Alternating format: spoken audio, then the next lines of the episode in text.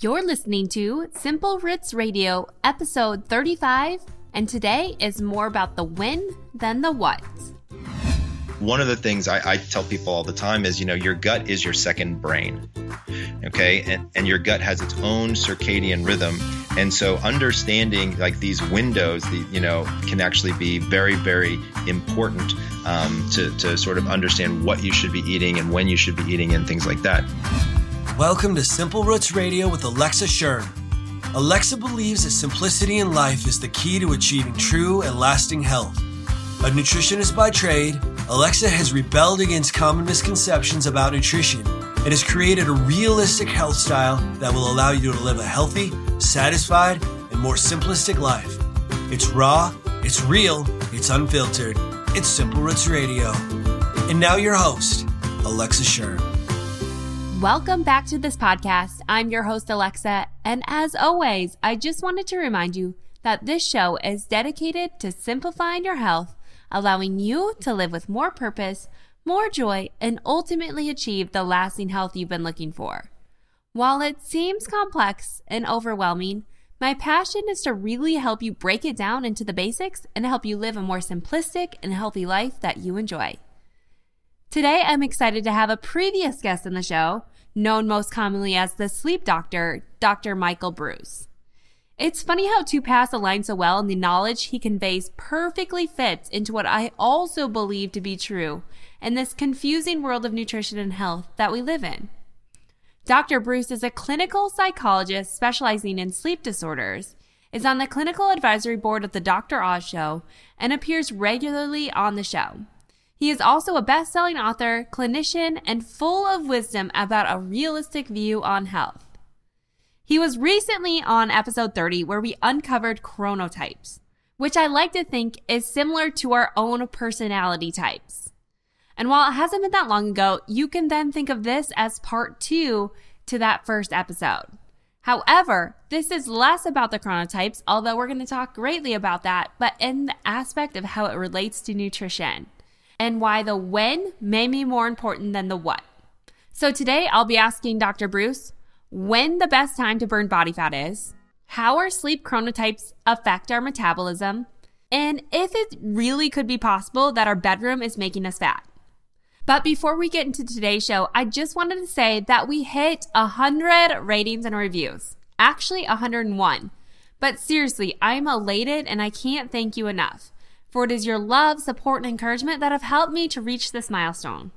The ratings and reviews are not just for my benefit, but are the foundation of others being able to find and listen to the show, which could be life-changing step in their own health. I just logged onto iTunes and read this amazing testimony to the show from Tiffany Reiser. She wrote, in a world where the most information I get on a single topic is from a 300 word article shared on Facebook, this is such a breath of fresh air. A detailed look from a variety of angles, this podcast is the easiest way to keep health top of mind. Thank you so much for that, Tiffany. And seriously, this encouragement means so much. So if you'd like to be a part of spreading the realistic and honest truth about health, I'd love to also capture your honest feedback. To leave a rating and review and help the show go round, head on over to simplerootswellness.com slash review. And now let's get to Dr. Breus. Again, I can't thank you enough for doing that. But now it's back to the show and let's get right to Dr. Breus. Welcome back to the show, Dr. Breus. It was not that long ago that we spoke, but a really impactful episode, and I'm so glad to have you back on. Oh, are you kidding? Thanks for having me. I'm excited to be here. Yeah. So, last time we talked a lot about your book, The Power of When, and chronotyping. Today, though, we're going to kind of play off of that because I think that's really important and where we're going and it's a huge piece of the puzzle. But to take it another step further and talking about mm-hmm. more of the diet and the nutrition related aspect of that. So, what sure. does sleep have to do with weight loss? Like that's the like the big overarching question and we're going to break it down, but just kind of give us the gist of how sleep is actually related to weight loss. So it's actually quite fascinating. There's a tremendous amount of data uh, at this point to be able to say that number one, there is a distinct relationship. Uh, and it turns out that the more sleep deprived a person is, the more it affects their weight. Um, and so, let me first give a definition of sleep deprivation, so people can kind of get an understanding of that. Because we, we, you know, we're not just talking about minutes here; we're also talking about quality. So it's not just a quantity right. issue; it's a quality issue. And um, you know, you can be sleep deprived for any number of reasons. It could have to do with stress. It could have to do with uh, sleep apnea. Let's say you have sleep apnea or another sleep disorder.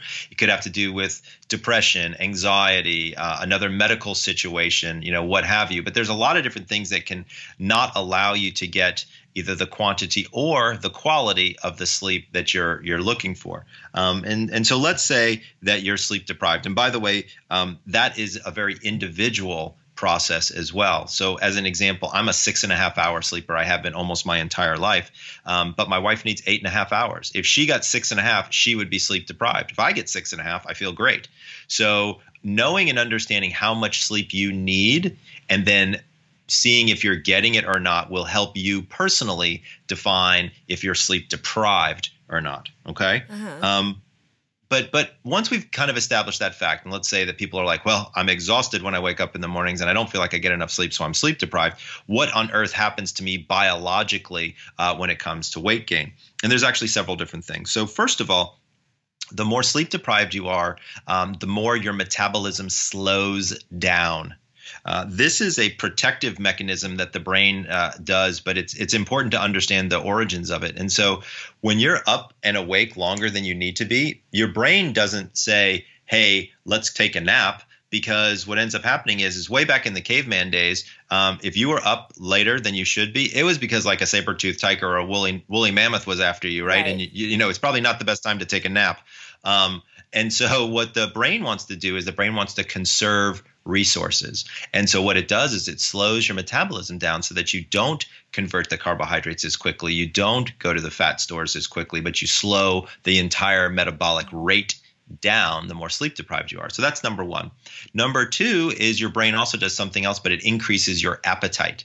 Uh, it does that by elevating your levels of cortisol. Uh, and cor- as we know, cortisol, high levels of cortisol is directly related to appetite. So why on earth would it do that? The reason it does that um, is because it wants you to get in more resources, right? And so your brain is thinking, okay, this person's awake. We need to get more food in, and we need to slow down our our burn, if you will, right. um, in order to keep this this mechanism, this body functioning.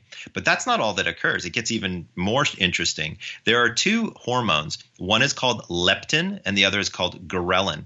Uh, ghrelin is the go hormone. The re- way I remember that is ghrelin starts with G and go starts with G. Um, and so um, you, it turns out that your body has more ghrelin when you're sleep deprived about 20% more ghrelin. And this is this is something that increases hunger. Yeah. now there's a difference between increasing appetite and increasing hunger. Um, those are actually in two different areas of the brain. But um, just for simplicity's sake your appetite is higher and your ghrelin is higher which means your hunger is higher. And your leptin which is that feeling of feeling full actually mm-hmm. is 15% lower mm. right? So think about your scenario, right? You're sleep deprived, your metabolism is slow, your appetite is high, your hunger is high, and your feeling of being full is low. Mm-hmm. I mean, this is a recipe for disaster. Right. You know what I'm saying? Right.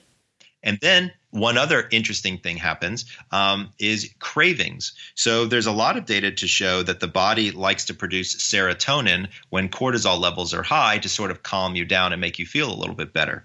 The single easiest way to increase serotonin in your system is by eating um, complex carbohydrates and high fats. Mm. So your body actually craves high carbohydrate, high fat food when you are sleep deprived. So again, it, it, couldn't be a worse scenario. You're craving cookies, cakes, and candy bars. Right. Your appetite is high. Your ability to feel full is low. Your metabolism is low, um, and uh, and your hunger is high. Like mm-hmm. I mean, mm-hmm. honestly, how could you not gain weight? Right. I look at health as a picture of our hormonal flow because I feel like Oh, yeah. People can try to do as much as they want and they can think they're out of control because they have a lack of willpower, but really, we can't really beat our body into submission. we really have to learn to work with it. And I think all aspects of what you just said, from lowering our metabolism to it clinging on to everything, like the more we try to overcome that or to push our body harder by exercising, to stay up later to get more work done, by trying to use willpower, we're really just making our body conserve more. And so when we Nice. look at this like hormonal imbalance that's happening, can you kind of explain the hormonal flow between that transition that happens from day to night and why that's so critical? Um, and maybe even to go a little bit further is to say, can fat be lost during the day or is fat only lost at night? Right. So great question. And so first of all, just to, at the outset, um, some of these answers are going to be applicable um, more to men than to women, and the reason that is is because most of the research has been done on men. Right. Um, you know, when we look at hormones, uh, unfortunately, women have not been well represented in the research world because of the menstrual cycle, and because a lot of researchers say, well, how am I going to get everybody at the same time during their menstrual cycle? And so what they do is they just use humans that don't have a menstrual cycle, i.e., males. Right. Um, and so a lot of that research has kind of been done with men. Um, and I think that's kind of an atrocity, to be honest with you. I, I really wish we could start to see more uh, women or female focused research, especially in the areas of weight gain, weight loss, um, because that's an area that women have a far greater propensity to care about. Right. I mean, I can't count the number of guys who don't care that they have a beer belly, who don't care that they're out of shape. Um, and it's really unfortunate because they're putting a strain on themselves and the healthcare system. But that's my soapbox for the moment. Right. And can Um, I clarify one thing? Just to state that because I feel like this is such a big issue and something I'm really passionate about as well is that women are not small men, even though we're like no, to believe that. close. And that when you talk about that, that just to clarify that men are on a 24 hour hormonal cycle, why it's so easy to study them, where women are generally on a 28 day cycle, making it Right. almost like you almost have to do a weekly, like based off of where you are in your cycle, everything would change. But go ahead. So that was that clarification. Yeah, and also just to re-emphasize that, you know, I make recommendations for women about their sleep based on their menstrual cycle. So where you are in your menstrual cycle may have a lot to do with um, where you're going to be um, sleeping or when you're going to be sleeping, more specifically. So I'm I'm right there with you. And actually, I have a free downloadable ebook for people, um, and I'll, I'll give you the website uh, for the show notes if people want to go and, and download the free ebook. It's different than the Power of When. It's all about women's health issues. It's called Beauty Sleep. Um, but you know when you're looking at hormones and you're looking at weight loss um, a couple of things to to really kind of try to think through here um, the leptin ghrelin uh, issue is is certainly one of them but it also um, has to do with the production of insulin and so as our body um, produces insulin um, that's one of the ways that we you know work through the different thing the, the through the different aspects of the of the uh, dietary components that we're eating. So that's certainly something to think through. And and our diet actually has a lot to do with that and our cravings and sort of when are we eating and what are we eating can have a, a pretty big effect on our weight gain as well. You know in, in the book um, the power of when one of the things that we recognize is that there are a, a large number of people out there who are eating at the wrong time and um and that's based again on their chronotype right? And so when we when to answer your question can we lose fat during the day? Yeah we can. Um, if we're eating the right foods at the right time it'll actually work fairly well. And the body is a, a really amazing system uh, and it and it can do some pretty un, un, unbelievable things. But one of the things to to you know remember is is that you know food choice um, and timing of that food is going to be one of the more critical aspects. There was a really interesting study, um, just to digress for a second, uh, where they looked at mice and uh, they had mice in three different categories. Ones, and they, and by the way, they had the exact same food and same amount of food that they were allowed to eat. So they put this dish of food out, and one cage could eat 24 hours a day, just kind of grazing here and there, same amount of food. Uh, one cage could only eat during a 12 hour period, and then another cage could only eat during an eight hour period. And um, what they found was, again, same amount of food, same exact caloric um, exposure. They found that the rats that could um, eat during a 24 hour cycle gained almost, I think it was 12 or 14 percent of their body weight. Wow. Um, the ones who ate during a 12 hour period, their body weight stayed the same. And the ones who ate during an eight hour period, they actually lost weight. Same food, Right. same amount of food. Right. So there's something to this whole idea of when should we eat. Um, and so the, the long-winded answer to your question is yes. Um, there that you can lose weight at night. In particular, um, some people, uh, some studies would argue that uh, that's probably the best time to lose weight, and you can lose weight during the day. Again, depending upon the timing of the food and the amount of food that you take in. Right. So, so give us an idea because this is the what I would call intermittent fasting. Um, you know, some people yeah. call it the 12 or 8 hour window. I think it can really right. change the name of I see it so often changing cravings and even what people want to consume based off of the hormonal flow. But give us an idea of, you know, how you know when it's best to eat and when it's best to rest.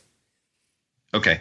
So, first of all, you know, I'm going to lean back towards my chronotype idea, which is mm-hmm. know your chronotype. So mm-hmm. if you don't know it by now, go to the powerofwhenquiz.com and um, you can you can learn it for free. It doesn't cost you a dime. I don't take your email or anything like that. Um, you can take the quiz and learn more about you know what your genetic propensity is. Right. Um, there are four different categories or characters, if you will. We've got our early morning people that I call lions, our middle of the day people, bears, our evening people like myself who are lions, and then my poor sleepers, which are dolphins. And so um, once we kind of fall into one of those uh, four categories, then the question becomes, all right, well, what's going on um, there from a hormonal perspective? And so it appears as though there's a direct relationship between chrono misalignment and belly fat. Mm, right. So right. if you're if you're if you're in good shape and in terms of um, following your chronotype, then so is your body. But if not, all kinds of digestive and metabolic dysfunctions are kind of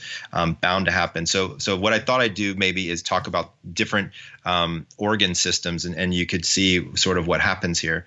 So, for example, if we look at the liver, so you know, not only is the liver the body's filtration system, it also kind of controls sugar, cholesterol, bile right. production, and, and distribution, right? Um, we know that the pancreas is in charge of insulin and the ebb and flow of blood sugar. We know that the gastrointestinal tract keeps time moving uh, food along uh, sort of the the and absorbing nutrients where it needs to. Obviously, muscles um, we don't think of them as a metabolic organ, but when your body releases fat and sugar for energy to climb some stairs or to blink your eyes or something like that, obviously um, they go to the the nutrients go to the muscles to be consumed. And then of course there's fat cells, right? So right. each fat cell in your body produces hormones, tell you when you're hungry or full, things like that. Um, so you know when you start to look at it you know uh, the digestive process is is kind of like a train leaving the station. So w- one goes through a tunnel uh, followed by another followed by another. Every train kind of stays on schedule and they get where they're supposed to go. But now if if a, a, hundred trains started heading to the tunnel, tunnel at the same time, your your body would be out of sync. And so when your body is out of sync, it's a it's really um, the only thing your body knows to do is to store the food mm-hmm. um, because it just doesn't know what's going on. And that's where you get the problem. So, like excess fat and dysfunctional uh, metabolic hormone functions sort of bring on inflammation and something called oxidation, uh, which causes just about every disease known to right, man. Right. Um, and especially things like heart disease and cancer, diabetes now we're, we're seeing. So, all of this can be avoided or even reversed uh, in some cases by directing your, your attention toward when you should be you should be eating right? And so uh, one of the things I, I tell people all the time is you know your gut is your second brain Mm-hmm. Okay. And, and your gut has its own circadian rhythm. And so understanding like these windows, the, you know, can actually be very, very important um, to, to sort of understand what you should be eating and when you should be eating and things like that. Um, but, you know, on average, we know that people who are early eaters um, lose weight and people who are late eaters um, have a tendency to not lose nearly as much weight, even if they're on a restrictive caloric diet. Uh, there was a great study, actually, I think it was out of Spain, um, that took 420 overweight or obese men and women, uh, put them on a 1400 calorie diet per day for 20 weeks, right? So these people should be losing weight, right? Right, right. Um, half the subject, right? Half the subject were early eaters uh, and uh, had their biggest meal of the day before 3 p.m. Half the subjects were late eaters and had their biggest meal after 3 p.m. Uh, they ate the same quantities of the same food as the early eaters, uh, exercised at a similar intensity and frequency, and slept in the same number of hours, and had comparable appetite hormones and gene function. Mm-hmm. And uh, you know, I, I, you know, you can already guess who did better, right? Right. So the the early eaters lost on average 22 pounds, and the late eaters 17 pounds, which is a 25 percent difference. Mm-hmm. Um, and now, you know, you might say to yourself, well, hey, they still lost 17 pounds, which is great. And I'm not disagreeing, it is great. But if you're going to put forth the exact same amount of effort, would you rather lose, um, you know, 22 pounds or would you rather lose 17 pounds? Right. You know, my guess is, is you'd to lose 22. So there's something to be said for eating earlier in the day um, and having those bigger meals before three o'clock. Right. Which is so opposite of what we're taught to do or what most of us do, right? Which I think is so yeah. funny. Is um, I think you've even mentioned on the last episode, which was episode number thirty, is that you should funnel more of your carbs in the evening hours and have more protein and yes. fat in the morning, which again is opposite of what the right. standard American diet is. Because if we look at breakfast foods, it's all carbs. Um, and, it's, and it's it's yeah. all carbs and it makes people so sleepy. I mean, a bagel might as well be an Ambien, you know? I mean, you could use it as a new drug. But so give us an explanation of why it's important to eat more protein and fat in the morning and more carbs as the day goes on. So, when we're looking at the types of foods that we should be eating in the morning, first of all, um, I always believe that we should go by the idea that you should um, you know, eat your breakfast like a queen, eat your lunch like a princess, and eat your dinner like a pauper in terms of size. Mm-hmm. Right. Mm-hmm. And so we should be having our biggest meals of the day in the morning, and they really should be protein focused and um, and uh, good fat focused because one of the things we know is first of all it gives us better energy. So we know that a higher there's many studies to now show that a high protein uh, diet actually uh, increases levels of alertness and increases uh, cognitive uh, connectivity. So we're able to think more clearly we're able to have more energy uh, and we work better uh, in those kind of situations. Number two is um, carbohydrates in the morning have been shown categorically to make you sleepy. Um, and if you're having a hard time waking up in the morning, let me tell right. you something. There's nothing worse than you know stacking on the carbs to do it.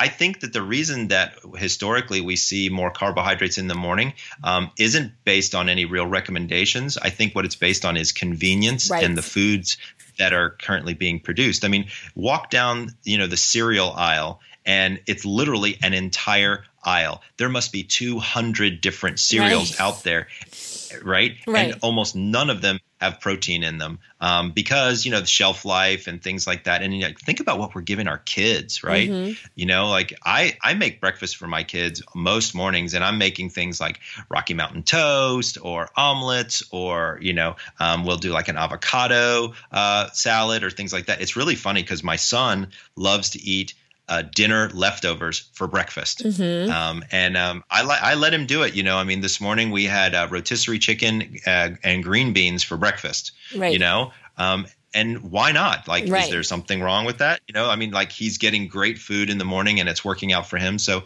you know, let's go for it. So, I think that um, you know people need to kind of rethink the way they're eating these days, especially when it comes to um, weight gain, because the data is very, very suggestive. Um, you know, and, and as you go through the day, if you're sleep deprived and your metabolism isn't functioning well, and then you throw on a big old meal at the end of the day with that's got a ton of carbohydrates and a ton of not so good fats for you, there's really no place for that stuff to go but to your fat. Right, right. And it's so funny because breakfast, when you say that your children eat what you had left over, that's totally what we do because it's so funny to me that breakfast is the only meal where we have like categorized breakfast foods. You know, like right. where they're stated like these are for breakfast and you can't eat them any other time of the day or, you know, it seems strange. Yeah, it's interesting. Yeah, it's funny. Um, but going along with breakfast, so when we talk about timing of the meal, does breakfast mean within 30 minutes on waking or, you know, to me breakfast is always just meant breaking the fast. But is there a time that we should eat breakfast after waking? So first of all, there's a lot of people out there who like to skip breakfast. Mm-hmm. Um, specifically going back to the chronotype idea, the wolves, the late night people, yeah. it's almost impossible to get them to eat breakfast in the morning. Um, so, by the way, one of the things that you can do, and, and sometimes I'll do this with my daughter because she's very wolfish, is uh, we'll give her a protein shake.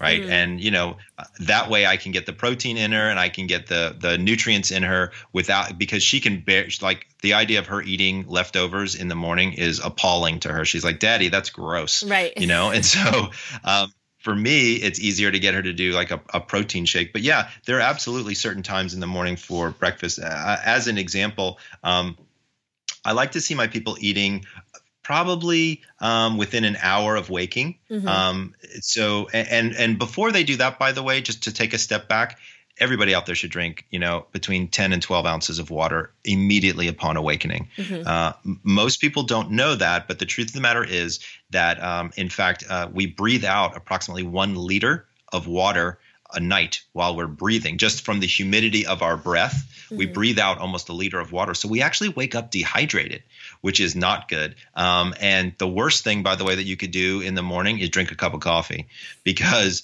uh, coffee is a diuretic. And so it makes you pee. And so you become more dehydrated. And caffeine um, actually uh, doesn't stimulate your appetite; it does the opposite. And so, if you're drinking, co- a lot of people tell me, "Oh, I, you know, I drink a cup of coffee, and I, my the first meal I have is lunch." Well, you've now continued to dehydrate yourself, and oh, by the way, you've you've continued to um, uh, suppress your appetite, and so that's not good because you're not going to have an opportunity to sort of work it off during the day. Mm-hmm. So again, getting back to the ideas, you want to eat within one hour of waking up um, and you want to you know have breakfast be your biggest meal, uh, and you want to take your last bite of anything about three hours before bedtime. Mm-hmm. All right, so that gives your body enough time to um, you know continue to metabolize your food, kind of work it off, um, but not so not so um, early that you're going to get hungry again right before going to sleep. Right, right. And I have been studying females' hormones because, uh, again, I kind of am on this passion that women are not small men. And so there's a difference in how we should eat. And one of the interesting things that I read was that um, for our females' hormonal flow, that you should eat within an hour upon waking because it really helps to.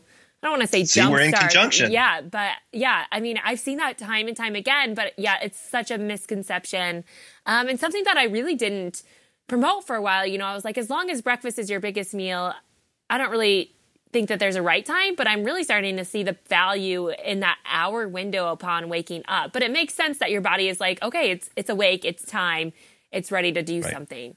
Um, so yeah, I yeah. want to bring up the coffee thing though because that's like you know America's way of life is to grab that cup of yeah. coffee in the morning and have that kind of start your day. Um, so going along with the diuretic effect, but also the caffeine factor of that, like hormonally speaking, is caffeine one? Is it really uh, over time a placebo effect, or is it still classified as a drug, no matter if it's having an effect or not? It's still a drug. I mean, to be honest with you, I see so much caffeine abuse in my field, of course, being sleep, um, that you know we we see so many people who just you know they drink tons and tons of caffeine, and it's really interesting. I used to be a you know three two to three cup of coffee a day person, mm-hmm. and when I started doing this research on chronotypes, I realized a lot of this stuff, and so I drink an eight to twelve ounce glass of you know room temperature water, uh, usually within within 10 15 minutes of waking up at that point i'm getting the kids um, ready taking the dogs out things like that. And so that's when i have my protein shake usually within an hour of, uh, of waking. And um, i don't actually if i if i have a cup of coffee i wait almost somewhere between two and three hours later. And there's a reason for that. When you look at your hormones, you'll know that uh, cortisol and adrenaline are the two things that help actually bring your body out of a state of unconsciousness. You have to have those in abundance um, to be able to kind of pull you out of REM sleep, which is the, mm. the sleep that you're most likely in in the last third right. of the night. So once you do that, if you add caffeine to cortisol and adrenaline, it, it's like adding weak tea to cocaine. Right. Okay, it doesn't do any good. Um, so waiting waiting until your cortisol level begins to drop and then having your first cup of coffee that will actually help keep that cortisol up and your energy level up much much better than um, than if you're you know on your third cup of coffee when you really should be on your first cup of coffee. Because at that point all you're doing is starting to feel the side effects and you're not really getting the boost that mm-hmm. you're that you're looking for. You know, caffeine uh, and coffee in particular is best when it's used in small quantities at multiple times throughout the day.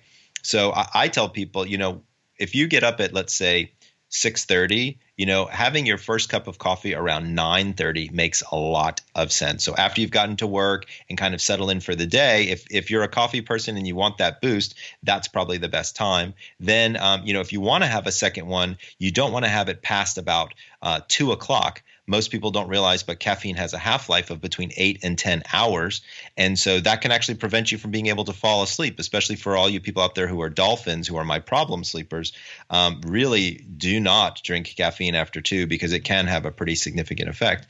Um, obviously, you're going to be having your lunch, um, you know, probably around noonish. Uh, and then uh, maybe you'll have a snack about four hours later. Um, and I'm a big fan of the of having a snack at, at, at, work at around four o'clock or so mm-hmm. and then uh, eating a you know a small dinner around you know 7 7.30 can actually make sure that your last bite is before 8 p.m um, and then you can kind of stay within that 12 hour eating window especially if your first meal is around 8 right right yeah so i mean just to kind of talk about this there's a lot of people who are grazers and you kind of mentioned it earlier yeah. but but what is your thought on snacking or six meals a day or you know, do you do you see any difference between those people who really just eat like their three meals a day and their six meals a day? I've heard there's uh, you know a difference with our our nervous system yeah. and and how we're prepared to digest food.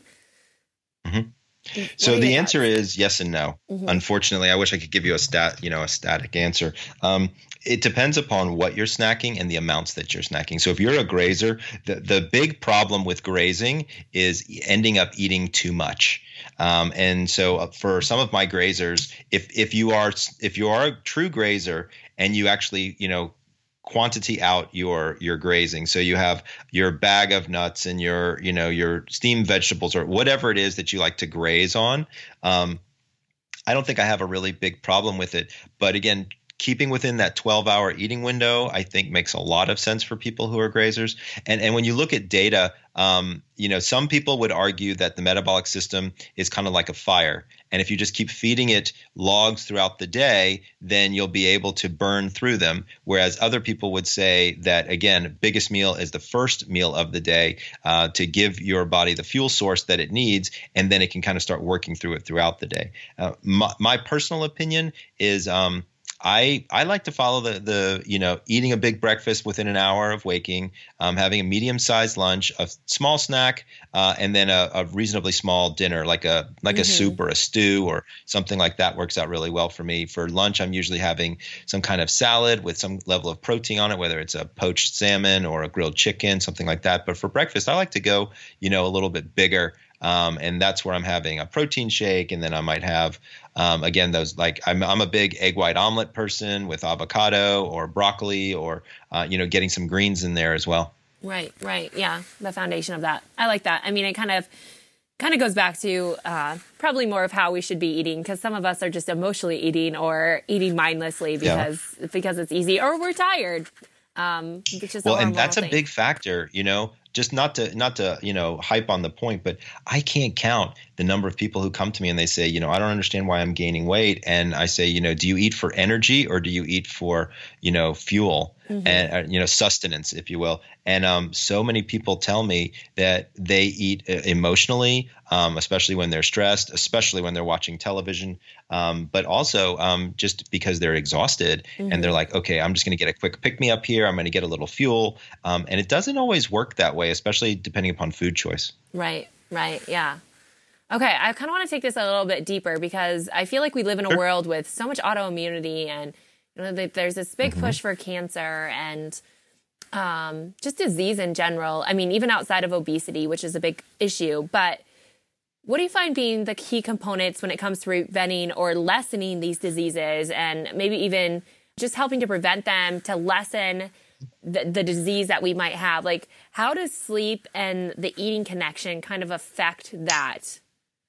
So number one, um, and I know I keep harping on chronotypes, but I'm being the research is just so fresh in my head. There's right. now data to show that if you follow your chronotype, you have it's like a 20 something percent chance less likelihood of contracting or um, continuing with a, a, chronic disease state, uh, which in and of itself is pretty amazing, right? right? So That's if you just incredible. follow, you just I know if you just follow your genetics, you'd be shocked uh, at how much better your body will will work. And, and, I think the same holds true for eating, right? I mean, um, you, you know, again, following a schedule understanding what works for you and what doesn't work for you i think is really going to be the the the key sort of factors here in terms of um, you know chronic disease and you know look inflammation is everything at this point. Right. You know, that seems to be the biggest buzzword I've heard for the last five years is all about, you know, what's causing the inflammation and, and you know, why am I in pain all the time and, and why do I feel like crap and things like that. And it's all seems to be boiling down to inflammation.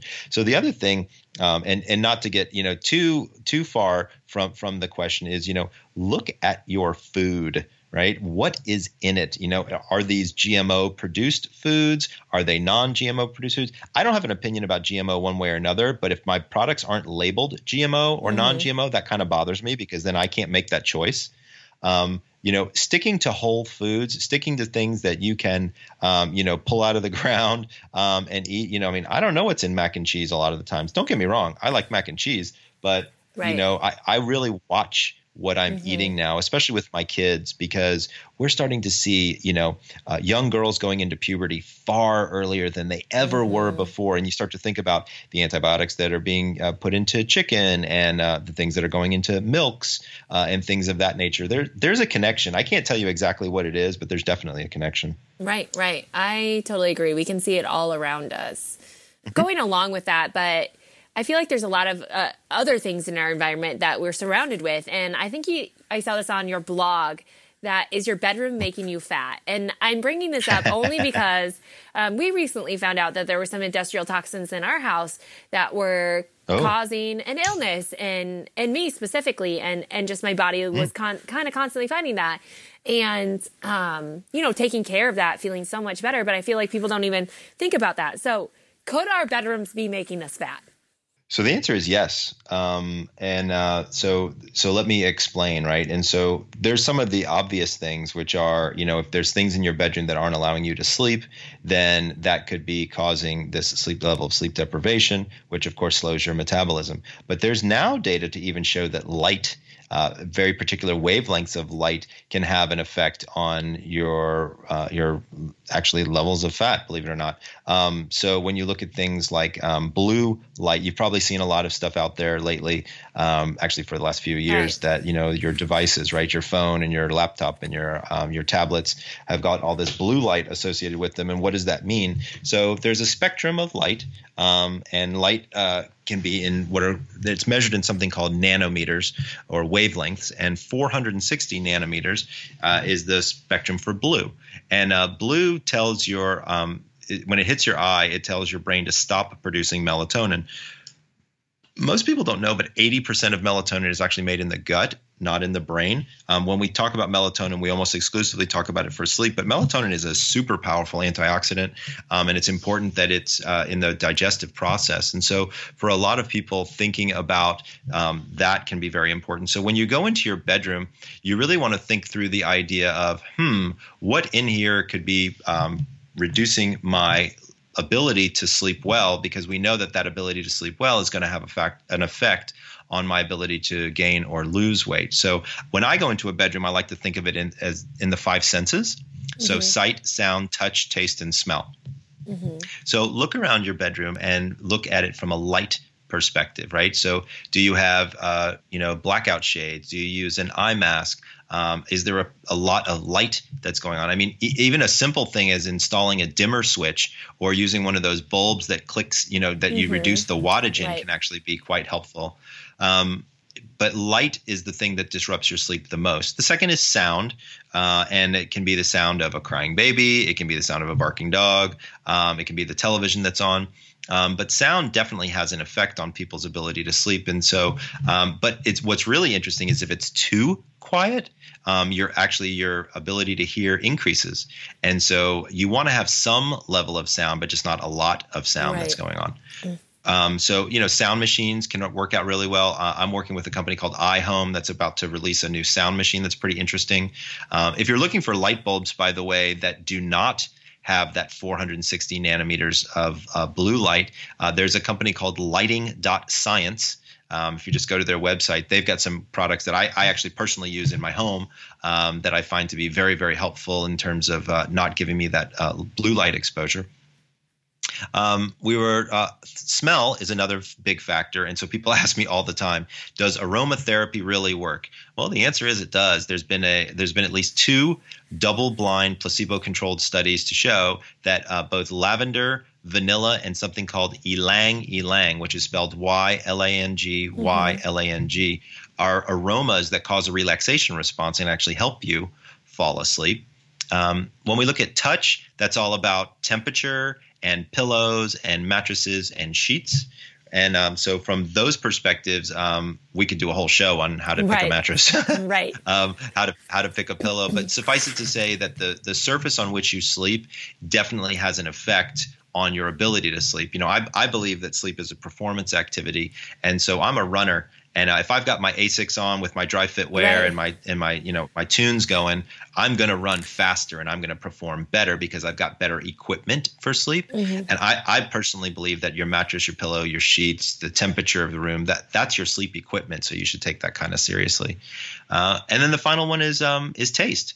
And so, are there certain foods that are better for sleep than others? Yeah, there actually are. Like we were talking about before, um, good carbohydrates in the evening can be helpful. Potatoes are better than pasta, um, as an example. Um, protein is good, but again, looking at the quantity of the meal that you're having, how much food are you bringing in uh, at the end of the night? While having a full belly does, in, in some cases, make you feel sleepy and you want to go down and lie down and fall asleep, it's not necessarily the best thing for you. Right, right. So interesting. I love all of this. So before we kind of wrap this up, because we're getting to the end of it, and I still have like half my questions left, but I just thought it would be fun to kind of ask you just, you know, kind of like a one topic thing and a really short answer to what you have to say about Okay. this. So kind of like a little quick Fire fire thing. So what's your favorite it. sleep food? Like food to enhance sleep. Uh, my favorite food to enhance sleep are bananas. So bananas have a lot of magnesium in them, and I make this recipe called banana tea, where I take a banana, I wash it off, I leave the peel on and the fruit in, and I boil it for about four or five minutes, and Wow. um, you drink the water. It's loaded with magnesium, and it helps you sleep. So bananas are my favorite Crazy. sleep So you, so you actually leave the peel on. You basically boil a whole banana. Yeah, well, you cut off the tips. Yeah. Um, but yeah, you leave the peel on. Turns out there's three times the amount of magnesium in the peel than is in the fruit. Right. And so by boiling it with the peel on and making this banana tea, it, it's literally it, it's a heck of a lot better than chamomile tea, and it'll put you out like a light. That's awesome. Okay, what about a pillow? Can you name like one pillow off the top of your head that's amazing, or is it personal preference? So um, I, I, here's what I would tell you is is it's tough because you need to figure out do you like squish or do you like firm, um, and so because you're either, if you like firm you're going to be over in the memory foam world. If you like squish, then you're going to be in more of the feather down world, assuming you don't have um, uh, allergies. Right. Uh, they do now make synthetic downs that are actually feel just as much, just as good as uh, as regular old feather down pillows. Uh, the other factor that you want to know about is uh, what starting sleep position you're in. So if you are a back or a stomach starting sleep positioner, then you want a very thin, flat pillow. But if you're start out on your side, then you want something much thicker because you really are looking for is your head and neck to be completely aligned with your sternum, so that way you don't have any strain in your neck one way or another. Right. Okay. Do you ever use an earthing mat or salt lamp or anything? Some people would say crazy like So- that. So number one, I don't think it's crazy. Um, but number two, because there's a little bit of data on it. But number two, I do do believe that there are people who are electromagnetic sensitive because I've had them come into my practice, and um, those earthing mats can actually be very very helpful for them. You know, there has to be. You know, we've got so much electricity and so much electromagnetism that is going through our our homes. There has to be um, something and having some effect on on us as a as a human species um, that is, that's doing something there. I'll tell you about a funny uh, study that was done. They took 20 insomniacs and they took them camping for two weeks, and Yeah. by the end of the two weeks, almost none of them had insomnia anymore. Wow, that's incredible. That's amazing. Honestly, one Yeah. of the things that we found is one of our daughters is sensitive to EMFs. And some people Mm-hmm. think it's like crazy and out there, but we have um, our Wi Fi on a timer. So it always shuts off in the evening hours and then it's Mm. off all night. And granted, there's still radiation coming in and out of the house. It still shuts off that main, um, that central system that's just going everywhere. And we found that it honestly helps. So, yeah. Absolutely. Yeah. I Oh, think it has a big effect. Right. What about a salt lamp? You know, I don't know. I don't know about any data on salt lamps, but I've I've actually um, I've meditated with one in the room, and I went to one of those float tanks. Yeah. Um, and um, I love them, man. I think they're great. I, I'm I'm very fortunate. I live in uh, Southern California. I live about a mile and a half off the beach, so I get that salt air. Uh, on a fairly regular basis, and my son's a surfer, so we're down at the beach quite a bit. Um, but I, I think there's something there. I don't know if there's any data, but I think there's something there. right, right. It's supposed to be like an air purification thing, just FYI for all those who don't know. Okay, and just a couple more things. Yeah, of course. Um, what about yawning? Why do we yawn? oh gosh, so That's this is a a, long topic of this is a topic of conversation from a lot of people. We don't really know why we yawn. Um, some people, the argument is that um, it's an oxygen deprivation uh, thing. Um, I, I can't tell you an honest answer because I don't think anybody really knows yet. But um, for the most part, we know that yawning is contagious. Um, we know that if you yawn in front of somebody, they will yawn fairly quickly thereafter. Um, and we know that in most cases, it is a signal that we're tired, but we also think it has something to do with oxygen deprivation. But that's un- unfortunately the, mo- the most I know about yawning. Right. I didn't know if there was a hormonal uh, effect to yawning. Well, I pulled up some information on it while we were talking. Yeah. So here, uh, let me give you a little bit of uh, information here. So technically, yawn is actually a reflex uh, of a simultaneous inhalation of air and a stretching of the eardrums, uh, followed by an exhalation of breath. That's how you would actually define a yawn. Uh, and we and we know that you're glad to have that explained, but most people want to know why. So right. So um, a yawn is always linked to exhaustion, almost always linked to exhaustion, fatigue, or the need for sleep. And the truth of the matter is, no, it's actually not. Um, yawning can be connected to any number of conditions and even emotions, including stress, boredom, lack of stimulation, which I guess could be you know code word for Right. boredom, uh, and then being overworked, uh, also kind of code word for exhaustion. Right. Uh, and uh, we actually have no idea why wanting why yawning is so contagious, um, but it certainly is. Um, and then um, we can also we also there's one study to show um, that um, increased amounts of carbon dioxide in the blood can induce a yawn. And yawning, this is interesting. Yawning is a, is the body's way of controlling brain temperature. So listen to this.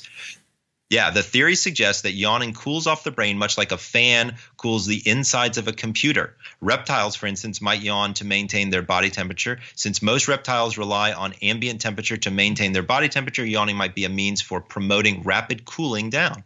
That's hmm. kind of interesting. Yeah. So um, that's what I, that's what I know about yawning. Right. I mean, I knew there had to be something unique about it because it's not talked about a lot, but everyone does it. So, okay. And then one more thing give us like two or three things that you think that we could put in place and would really kind of change our health from, um, you Sure. know, our diet and sleep. Like, what are your three big tips for us?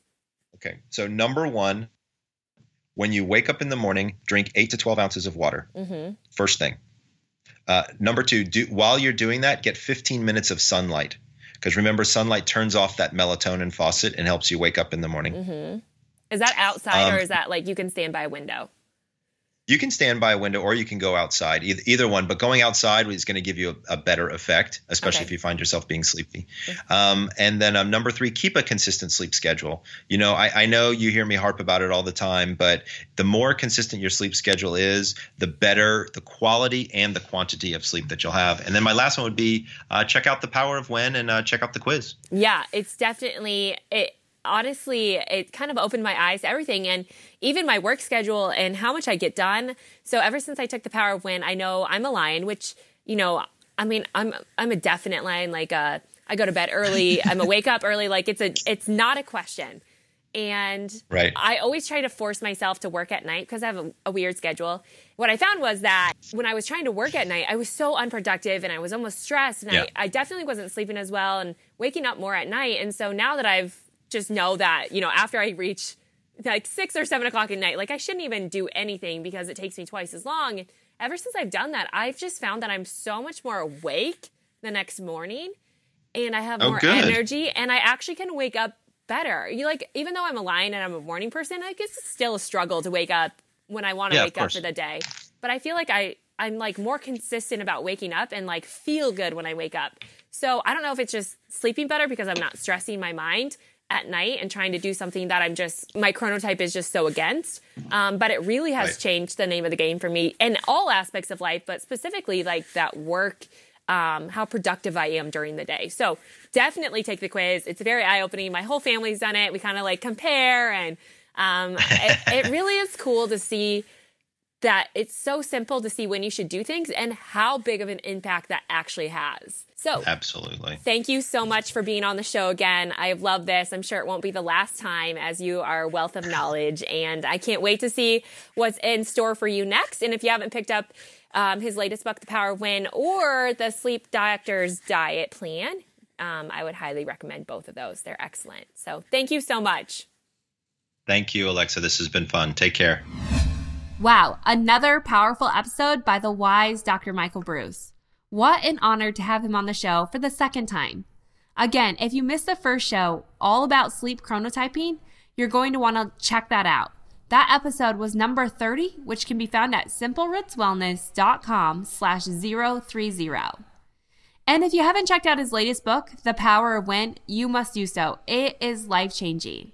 I'll make sure and link that up as well as all the other resources and the book we talked about today, The Sleep Doctor's Diet Plan, in the show notes at simplerootswellness.com slash 035.